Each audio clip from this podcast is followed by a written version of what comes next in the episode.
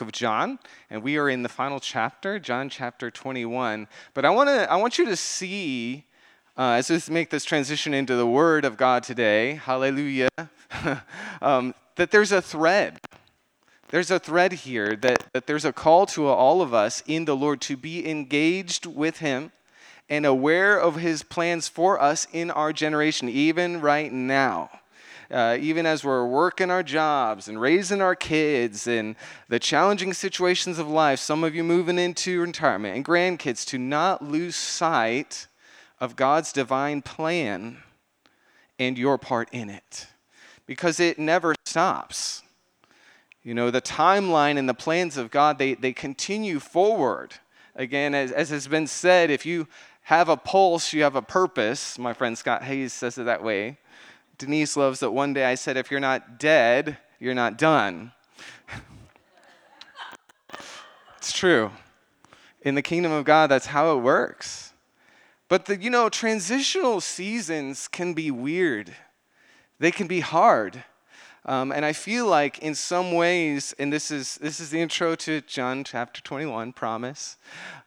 Transitional seasons can be hard and challenging, and you can have a disillusionment.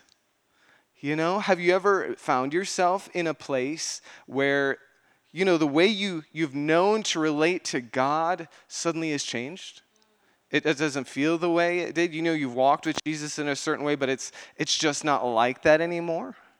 And it's disconcerting, it's disorienting, it can be disheartening. And you'd be like, What's going on? What did I do wrong? Has God withdrawn from me? And you don't know what to do. Anyone, anyone ever been there like that? I I feel like this past couple of years has been that. Uh, you know, we, we've been in a season just worldwide that has been traumatic. Well, regardless of your opinions on anything that's happened, it's been traumatic, and we're all still recovering. I don't think we understand the ways in which we're recovering, but it's disorienting and it's challenging.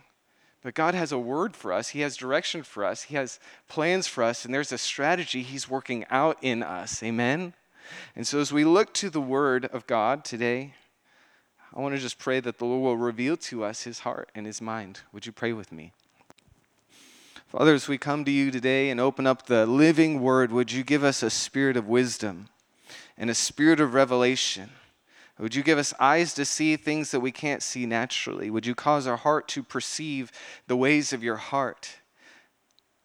Would you call us to friendship and obedience to you in a greater way this day?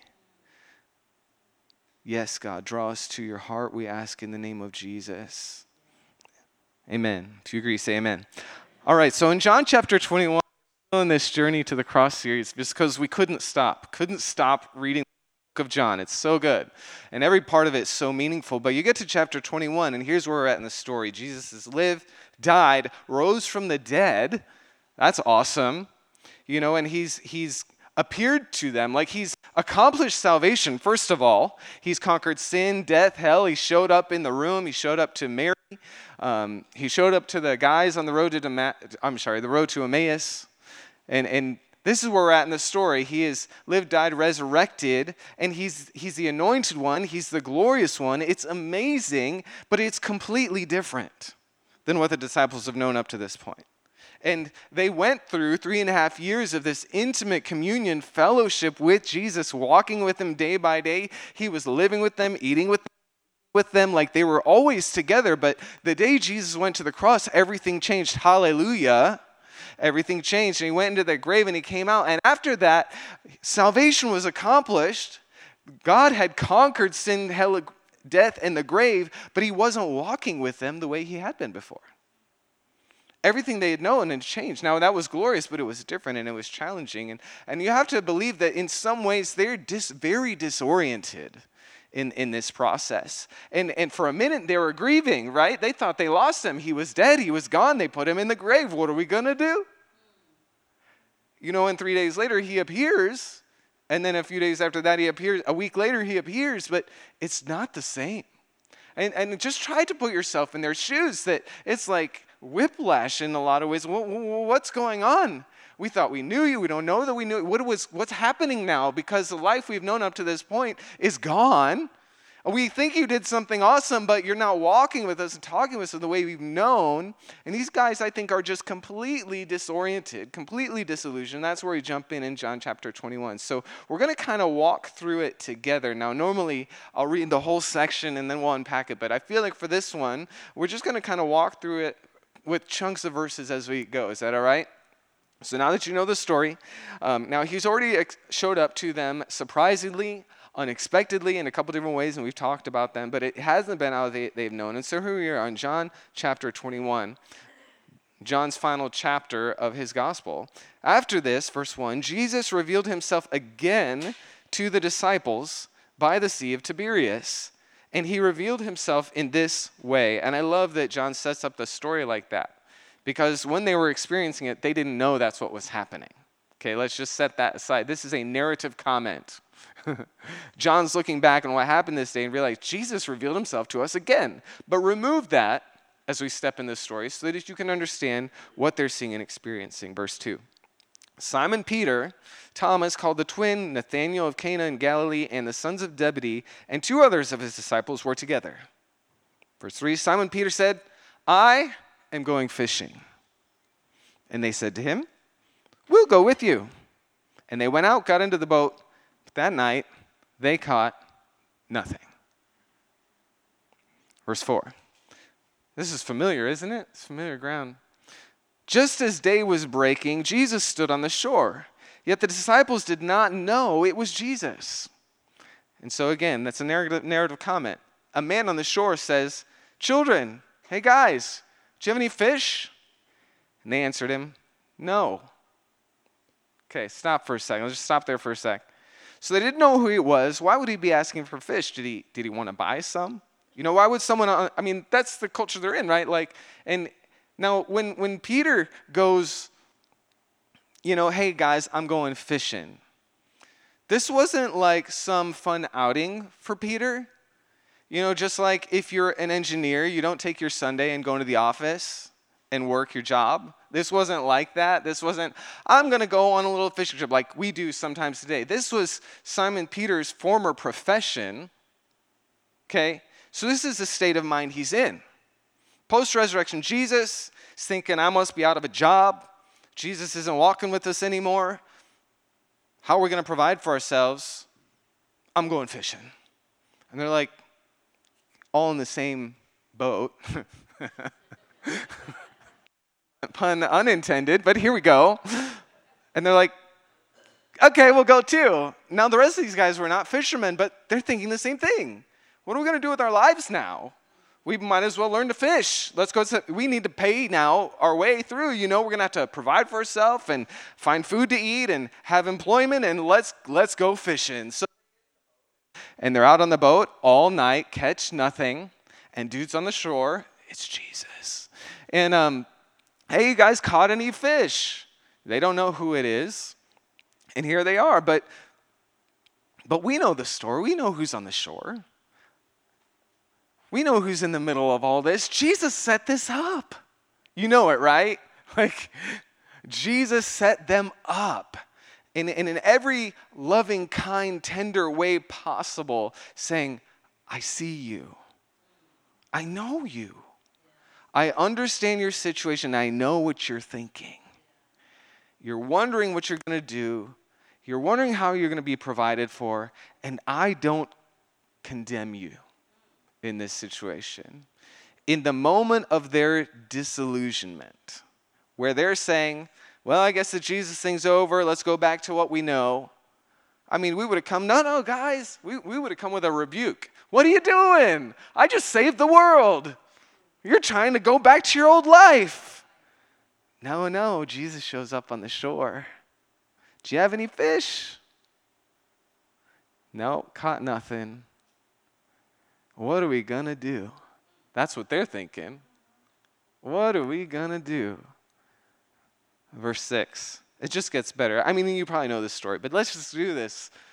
Verse 6 And he said, Cast the net on the right side of the boat, and you will find some.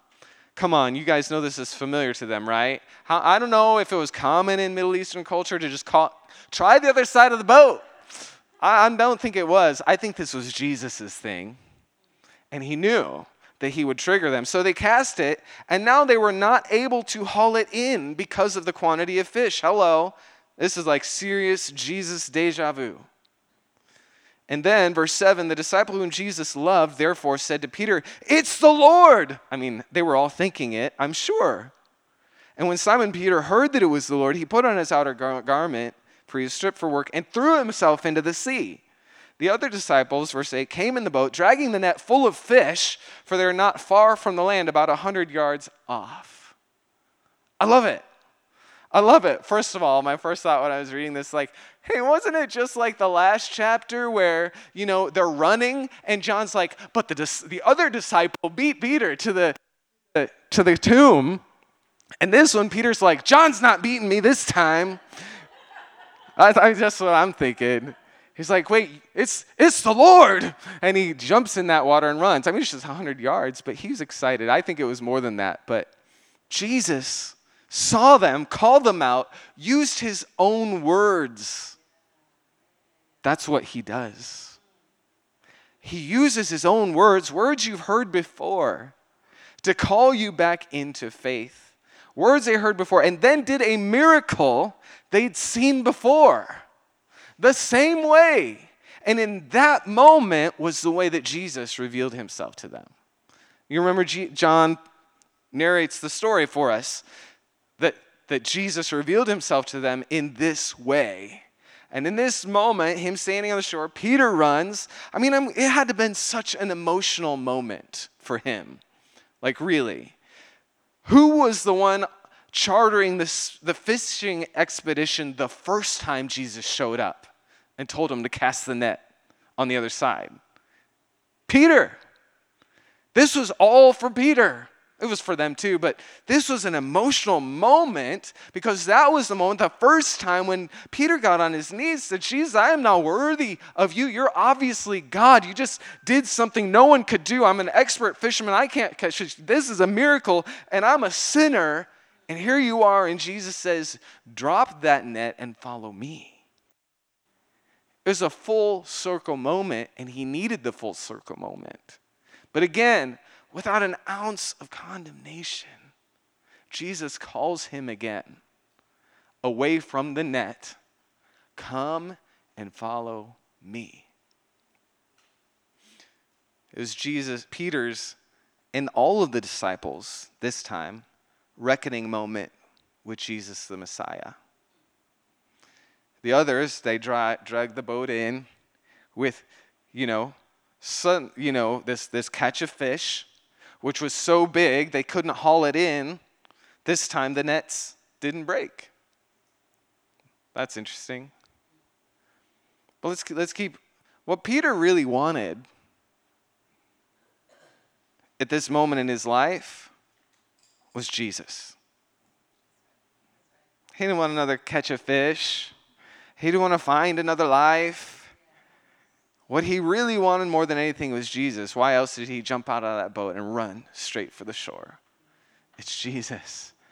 And he got what he wanted. He got Jesus. And but you know what else he got though? Jesus showed up for them. Jesus showed up right where they were. He provided. They're worried about money. None of you have ever worried about money or provision, right? You never worried, oh, is God going to take care of me? What am I going to do to make my way? Jesus miraculously provides those fish. They didn't need 153 fish to eat, they needed them to sell and make money. Jesus provided, but he reminded of their calling, which was to be friends with him. That's what he called them away from the nets. And in the original gospel narratives, said he called them to be with him, not to employ them he called them to be with them. And then the second part says, and to do the things he did. That was the original calling, and they would remember that in this moment. Let's keep reading because it gets better. Verse 9 When they got out on the land, they saw a charcoal fire in place with fish laid out on it and bread. breakfast. And Jesus said to them, Hey, bring some of the fish that you just caught. so Simon Peter went aboard and hauled the net ashore full of large fish, 153 of them. And although there were so many, the net was not torn. So Jesus says, Go get some of the fish you caught, but he's already got fish and bread. You know, these fish were, you know, a kindness and a comfort. The promise of provision for these guys who had originally left all everything to follow him. Jesus saying, You can still leave everything you knew before and follow me. Yes, things are different, but I am the same. That's what he was saying. And I love that he says, Hey, bring some of the fish you caught. That's just funny, right? Because who really caught the fish? Well, yes, they did, but no, they didn't. I mean, they kind of, kind of, yes, they did, but what a great parable for how this works in the kingdom. Jesus speaks, cast your net on the other side. We obey, we cast the net. Jesus fills it with fish, and then we get to bring fish to the meal. Jesus, isn't that a great parable for the kingdom? Isn't that a great parable for friendship with Jesus? He speaks, we obey, he does what only he can do, and we get to bring it to the table. That's how it works. It's such a simple, simple parable, and, and I tell you, none of this was on accident. This is for you and me today. This is what he's calling you and me today. This, this is what it says. You know, they obeyed his voice, he provided. They didn't have to worry. All they needed to do was hear his voice. All they had to do was obey the simple voice of Jesus, and he provided. It was not the, listen to this, it wasn't the sweat of their brow and their hard work overnight in the boat that caught the fish. Learn something from the fishermen who caught nothing. It wasn't their labor, it isn't our strength and our effort ever that brings the provision that God wants to give us. It's, it's never. Jesus did not need their fish. But he wanted to be show how mindful he is of us in our estate, that he will provide. He always does. That doesn't mean we don't work and we don't labor, but we understand provision doesn't come from us comes from the provider. And he can use your job, and he can use your retirement. Use gifts and surprises. He can use whatever he wants, but we have to always remember he's the provider. I am not. He's the provider. And John noted that this time the net did not break. Before the nets were breaking in Luke chapter 5, where you see miracle of the, the fish when they cast it on the other side. The nets were breaking. This time they did not. And you have to know that fact was not lost on these men, the ones who had been fishermen, anyways. That they, they when the, Jesus was calling them to be disciples, their nets broke originally. But in this moment, when they were about to become apostles, when they're going from disciples to sent ones, he's going to send them out, the nets did not break. And I believe, again, it's a symbolic thing that there's a new day. He's calling them into a new season where he had called them before and the nets were breaking. They're stronger now. They're transformed now. They're not the men they were before now. And why the 153? Now, there are a million opinions on this, actually. Go have fun on Google with that one, because um, people get really weird with numbers. End of the day, it's a lot of fish. I like that. Um, who was it? Oh, one of the old. I'll remember it when we're done with the sermon. Uh, postulated that at that time maybe there were 153 species of fish. And if that was true, the fishermen would have known it and to represent to them that as fishers of men, he would call them to every nation, tribe, and tongue. And that they would all come in. I love that one. Can't verify that scripturally, um, but it's a good one. We'll run with it. I like that the net was so full, but it didn't break. I like that Jesus showed them something different this time around. Uh, that he called them, as he called them back to following him in the simplicity of friendship, that they weren't the same people they were before.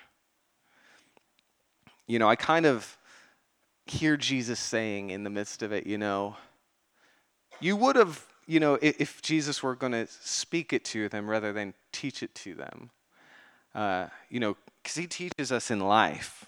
He speaks to us, yes, but he, he speaks to us through the circumstances of life. And all of this, again, was a message that he wanted them never to forget. There's a reason this is the last part of John's gospel. I love that John ends his gospel like this with Jesus calling them back to friendship. It's so like John. You know, we know the Great Commission, you know, from Matthew is go make disciples of all nations, teaching them, baptizing them, helping them to obey all that I taught you. That, that's Matthew's uh, last portion of the account, Jesus' final words. John, the one who leaned on his breast, the beloved one, remembers that Jesus showed us that he had called us to be his friends. And what did he do? What was his great commission? He sat us down to breakfast. And he gave us a, a full net of fish. And it's like he's saying, You would have broken under the pressure of ministry by yourselves before, but you're different now. Things are different now. I'm still with you. I'm still providing for you. You've been made stronger and you've been prepared for this season. Because, again, it was different. It was transitional. It was disillusioning. And Jesus needed them to know I still see, I'm still with you. It looks different, it feels different, but it's better than it was before. And this wasn't the end of the story. They were yet to receive the promised power of the Holy Spirit, but he wanted them to know you're not going to break under the weight and the pressure of this. The last thing you need to do is go back to your old life. Verse 12 Jesus says to them, Come and have breakfast. Love it. Now, none of the disciples dared ask him, Who are you? They knew it was the Lord. Verse 13 And Jesus came, took the bread, and gave it to them. It's almost like a communion moment, right? He took the bread and gave it to them, this time with the fish. This was now the third time that Jesus was revealed to the disciples after he was raised from the dead. And we're going to stop reading there, um, I think. Let me just double check. Because there's, there's more to this story where um, Jesus reinstates Peter personally but that's not, not the message for today. Let me just double check that's where we want to land, though. Thank you. This was the third time Jesus appeared. Okay. NIV gives me a nice title break there. I had to look at it. So, Jesus' big message to them was a simple call to minister, to, I'm sorry, not a call, to friendship, intimacy, and fellowship, because that's what the, the, the table represents in that culture. To come to the table of, of fellowship is his great to us. Originally had called these guys just like this. As I said, it was so that they would be with him. You know, so everything was different, but the calling was the same. The calling was the same. And maybe you're in a season of life right now where everything feels different. Or maybe you're just in the world right now and the world feels different. And it's really tempting to say, can we just go back? Oh, if we could just go back to this time, or you even personally in your walk with Jesus, sometimes you're like, man, it'd be so simpler if I could go back to when. But you know, Jesus and God in the, in the timeline of his story, we call it history, never turns back the clock of time. He doesn't do that. It's never in God's heart. You know what? We just need to go back. No, never, because God has a purpose in every season. He's working something good in every season. Over 2,000 years since Jesus' life on planet Earth, and the thousands of years that came before when he began life on the planet with Adam and Eve and the creation, every season purpose to bring us to this point. Every part of the timeline matters to God, and He cannot erase it. He will not erase it. He doesn't look at a season in your life or a season on the planet and say, oh, that was really bad. We don't need that. He says, no, we needed that. We need that. I'm using that. We're building on that. And it's all of the timeline of all of his story that we're living in up to this moment that will prepare us to be the people that are ready for Jesus to come back. And as weird as things may feel, and as disillusioning life can feel at times in our own personal walk or just in, in the culture we're living, we should never be like, let's go back. Let's get back on the boats and do what we did before. No, no, no. Stay in the place where you are and remember that Jesus didn't change. Times and seasons changed, but the calling of God to friendship and fellowship never changes. Now, the world is a different place now, it sure is, but the calling is the same. And maybe you've done wrong things in your life. The calling on your life is still the same.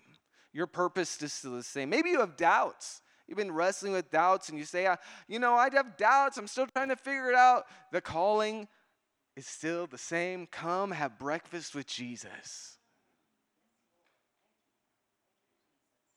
You know, and we look back sometimes on our time, it, those of us that have known the Lord for, for at least a little bit, and we look back in different times where God seems so present, so active, so alive. And, and we think, if I could just get back to that place where I felt that, or I was in that, you know, community of people, and, and they were singing just the right song, and the music was right, and the lights were right, and all the things were right, then it would be better. No. The miracle of that moment or that season, whatever it was, was one thing Jesus. He has not changed. Your life has changed. Your season of life has changed. You may have changed. He has not changed. But you are different. And I believe the Lord say you're stronger. Your nets are stronger. And He won't call us to go back in time, but He will remind us and call us to return to our simple yes that we had. Because that's what happened. You know, when you look back at that time, it was a simple yes to Jesus, a simple yes to his invitation to friendship. It was a simple yes to his obedience. When we heard his voice, we responded. And he will remind us to call us back. He'll say the same thing again cast your net on the other side. You're like, oh, I've heard this before or he'll provide in a way that's reminiscent of what we saw before. And he's saying, I'm still the same. Will you give me the same simple yes that you did then when life's more complicated? Will you give me the same simple yes when the world is very disillusioning to you right now? Will you still have the simple heart of obedience that you had when I came and called you out and said, Leave those nets behind? Because that's what's needed a simple friendship, and a simple obedience to Him. The seasons of our life will always be changing. The cast and characters in your life will cons- constantly be changing, but He does not change. And His call to fellowship, His call to walk with Him, does not change. Let's just meet Jesus right here and walk forward instead of trying to go back. Let's meet Jesus right here and we renew our, our commitment to saying yes to friendship, renew our commitment to saying yes to simple obedience. You know, He will call us back to childlike faith, but He doesn't call us to be children again. And I really think this is a word for many of us right now in the room. And please know this season, this moment that the, the, the disciples, yea, apostles were in was very short very temporary. The promise of the Holy Spirit was coming, but had not come. And oh, the seasons we're in right now, this feels so uncomfortable and disillusioning, whether it's culturally or in your job or in your family, and the tension filled moments that make you just want to go back to old life patterns. It's not worth it. This season is temporary, it will pass. Keep your eyes on the one on the shore and obey his voice. Let him call you forward. He will show up where you are, just like he showed up where they were. And he will show up in a surprising way, and he'll provide miraculously, and he'll prepare a meal of intimacy, maybe right in the midst of your enemies. That's scripture, right? He's going to call you to a feast when the devil's roaring in your ear. Oh, Jesus isn't going to come through for you. You're going to go back to your old ways. You're going to be bound in sin again. And Jesus says, Come have breakfast. Don't listen to those voices. Sit with me. And he reminds them in that way of their calling too, and restores their friendship and their trust in him with joy. He was about his friends and bringing about eternal fruit. It's really that simple. It's about knowing him, it's about being with trying to hold to a certain situations. Jesus didn't die for our dogma. Those things aren't bad. We need conviction, we need to stand on truth, but if our heart's not walking in love with Him, our dogma and our convictions do us no good. They do the world no good. But if we know Him, if we walk with Him, they do us and the world some good. Just because things look different doesn't mean your journey is over. You may turn 80 today, it's just the beginning. This is an important message, not just for our personal lives. I believe, again, the season we're in, uh, you know, just as the world, we could be, and I'm not being doomsday like, but some people think tribulation, biblical tribulation, could be around the corner, and it's very possible. But you know what? The calling is the same with Jesus. What's the most important thing if, if calamity starts striking the earth? If Matthew 24 starts striking the earth, and we're going there in a couple weeks. Hint. Where, what do we do? Sit at the table with Jesus. That's what you do. How do we prepare for the end times? Simple friendship, simple obedience to the voice of Jesus will carry you through whatever times we're living in. We need to wrap it up, but I mean, walking with Jesus isn't always predictable. It's not the same every day. It requires you to talk to him and to listen to him and be obedient and trust him with simple obedience. He will always come through. I think what's really cool about this story, too, is you know, when Jesus called Peter the first time, Luke chapter 5, and, and called them away from the nets, he said, Come follow me, I will make you fishers of men. And they did, and they followed him, and he taught them and discipled them to be fishers of men. But here he calls them to the table, gives them fish. He says, Go get some of the fish you just caught, and we're going to have breakfast together. And I think it's significant that it's, that, it's, that it's fish. I mean, it's not the first time Jesus showed up feeding them fish either. But I'll make you fishers of men, but I'm going to feed you fish too. I think in, in Jesus' mind, the calling to friendship with him and the call to serve him and be a fisher of men, there's, it's not a tension. In his mind, it's all relationship with Jesus. You know, we get in our minds, well, we, we want to have times where we make sure we're walking in, in faith with Jesus and, and walking with him in intimacy and friendship. And then, well, there are times we're supposed to labor for the Lord. Jesus says it's the same. When you walk with me, you eat fish and you catch fish. You sit with me and we catch the nations. That's what we do. And it's not a tension. It's not like one's warring against the other. Well, I want to be a friend of Jesus. Well, I want to be a fisher of men. Amen. You are. If you fellowship with Jesus, you'll catch fish. Just fellowship with Jesus and you'll catch fish. Where we get it wrong is we try to do one or the other. Well, I got to catch fish. Good luck. You'll be in that boat all night and catch nothing. Might catch a few. Common grace, you know, gets to you. Doesn't want you to starve out there on the boat. It, it's not a fight in Jesus' mind. He calls us to himself. He calls us to friendship. He calls us to simple obedience. And that, that helps us to know that when he calls us, that we're going in friendship, that we're not alone that we're, we're provided for. Well, Jesus, you call me to my family. And does that mean I won't have any friends? I will be your friend. You know, I, say that one first because when I say calling, you think, oh, he's going to send me to Africa. Well, he might send you to the Africa, and you'll be like, how am I provided for? I will fill your net with fish. We don't worry about provision, the question Jesus will show up and provide all that we need. It's his promise, it's who he is. He can't not provide.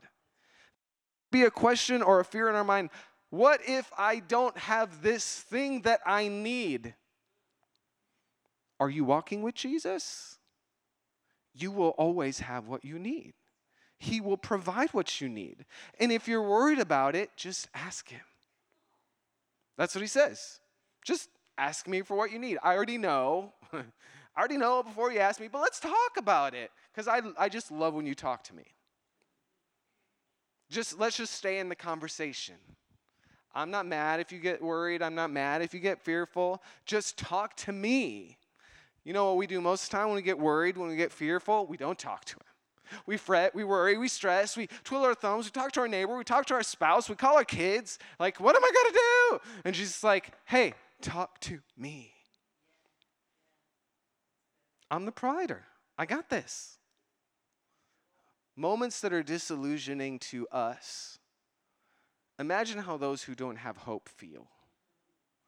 Because we have hope. We always have hope. Jesus didn't change. We must be anchored in truth with Him and anchored in friendship with Him because we will always have hope. Well, the world could get worse. We still have hope. And our hope isn't built on the world, it's hope that never spoils, perishes, or fades, ever. It just gets better knowing Jesus all the time. We called into friendship, we're called to simple obedience. We're not gonna, we're not called to label, labor for him. We're called to walk with him. I'm gonna say that one again. He's not calling us to work for him. He's calling us to walk with him. When we walk with him, we will work with him, and our refreshment will be in him, and our life will be in him. And we could live out all our days 80, 90, 100, 120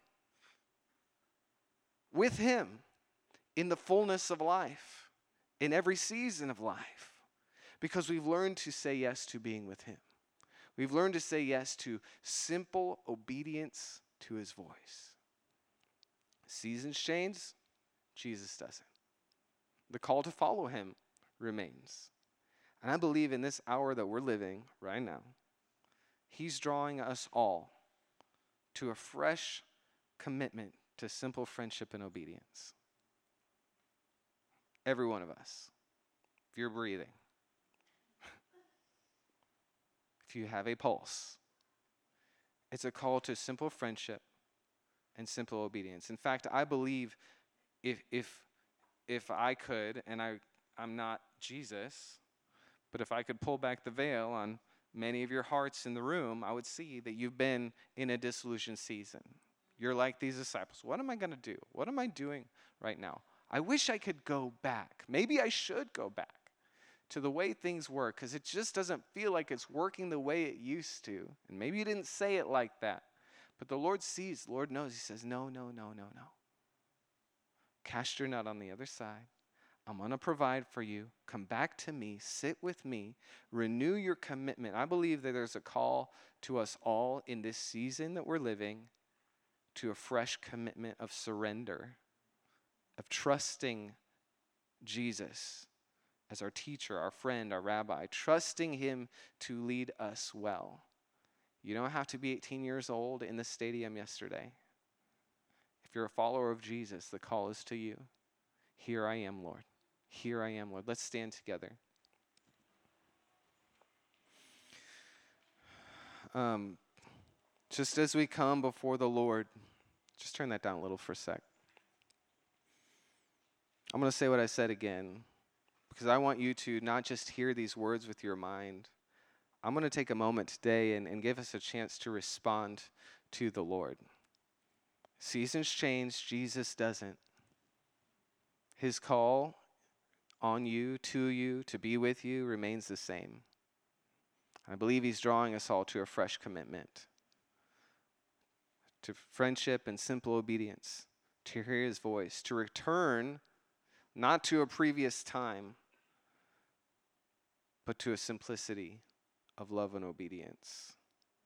Especially if you're here and you're one of those, you've been disillusioned, you felt disconnected from God, you're wrestling with questions of provision. How's this going to work out?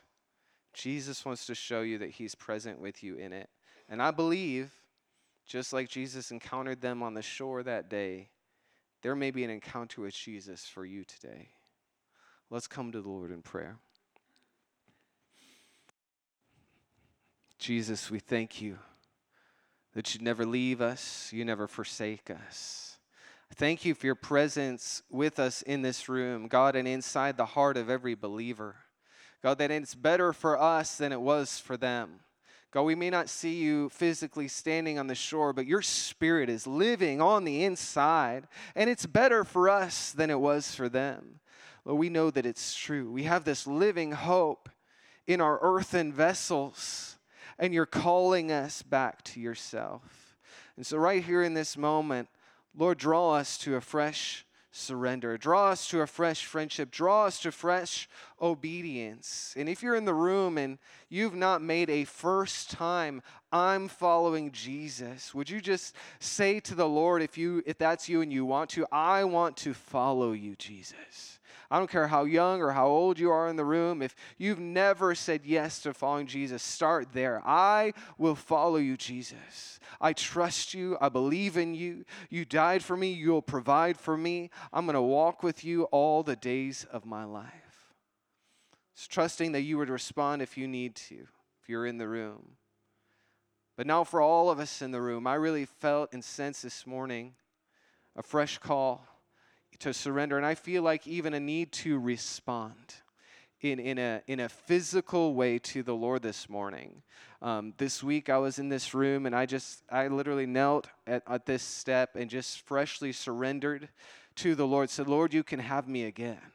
You can have my life again. I, I, I don't want to do this on my own. I want to do it with you. I just want to challenge you if the Lord is speaking to your heart today and you feel like you need to respond in obedience, simple, childlike obedience, to say yes, to return to the simplicity of being with Him and following His leading, that you can come right on up to the front here too. And we're going to have the prayer team prayer for you. Just respond to the Lord if that's you, no pressure. I want to pray for everyone, but if you feel like the Lord is stirring your heart afresh to a fresh place to, to not go back to old ways and you want to respond to Him, come on up here and join me at the front. Just face the cross. Here we are, Lord. Here we are, Lord. We say yes to you, God, in this season, in this stage, in this day, in the hour that we live, in the seasons we've been through, in the seasons you've taken us from and you're taking us to. Here we are, Lord. Just hold out your hands before the Lord as a sign of surrender. Lord, I come to you in simplicity. God, I put away my reasoning, my old nets, and I say yes to following you afresh again. Just make that the prayer of your heart right here. As it were, a, a, living sacrifice on, on this altar. Here I am. Just tell the Lord in your own words. Here we are, Lord. Yes, God. Yes, God. Oh, I just see him meeting you right here. Just continue to open your heart to him. Take off the we take off the weight of performance, the weight of making my own way, the weight of, of, of trying to be perfected on our own strength, trying to provide by the arm of our flesh. We just take off every weight that is hindered. And we enter into the easy yoke of knowing you, Jesus. Your yoke is easy, your burden is light. And you are saying to each one of these people, Come and walk with me. Just receive that lightness of heart and spirit today. Receive the clarity of mind and soul right now as you're surrendering before the Lord. Receive that. Others of you in the room, if you're here, would you just come lay hands on these ones and pray for them? Just release a fresh season, a fresh wind over their life. Just re- release over them faith and love and hope from the Holy Spirit. If we could just get the elders and those who are part of the prayer team to come on, we're just going to spend a moment here before the Lord. This is our agenda to be with Him right now and just continue to allow Him. I believe some of you are going to get visions, pictures in your head right now of the Lord's face before you speaking to you. Let's just take a few minutes right now. We're not in a hurry. Thank you, Jesus. Again, if you can and you want to, come on up and just lay hands and pray someone for someone, bless them. Hey, thank you, Jesus.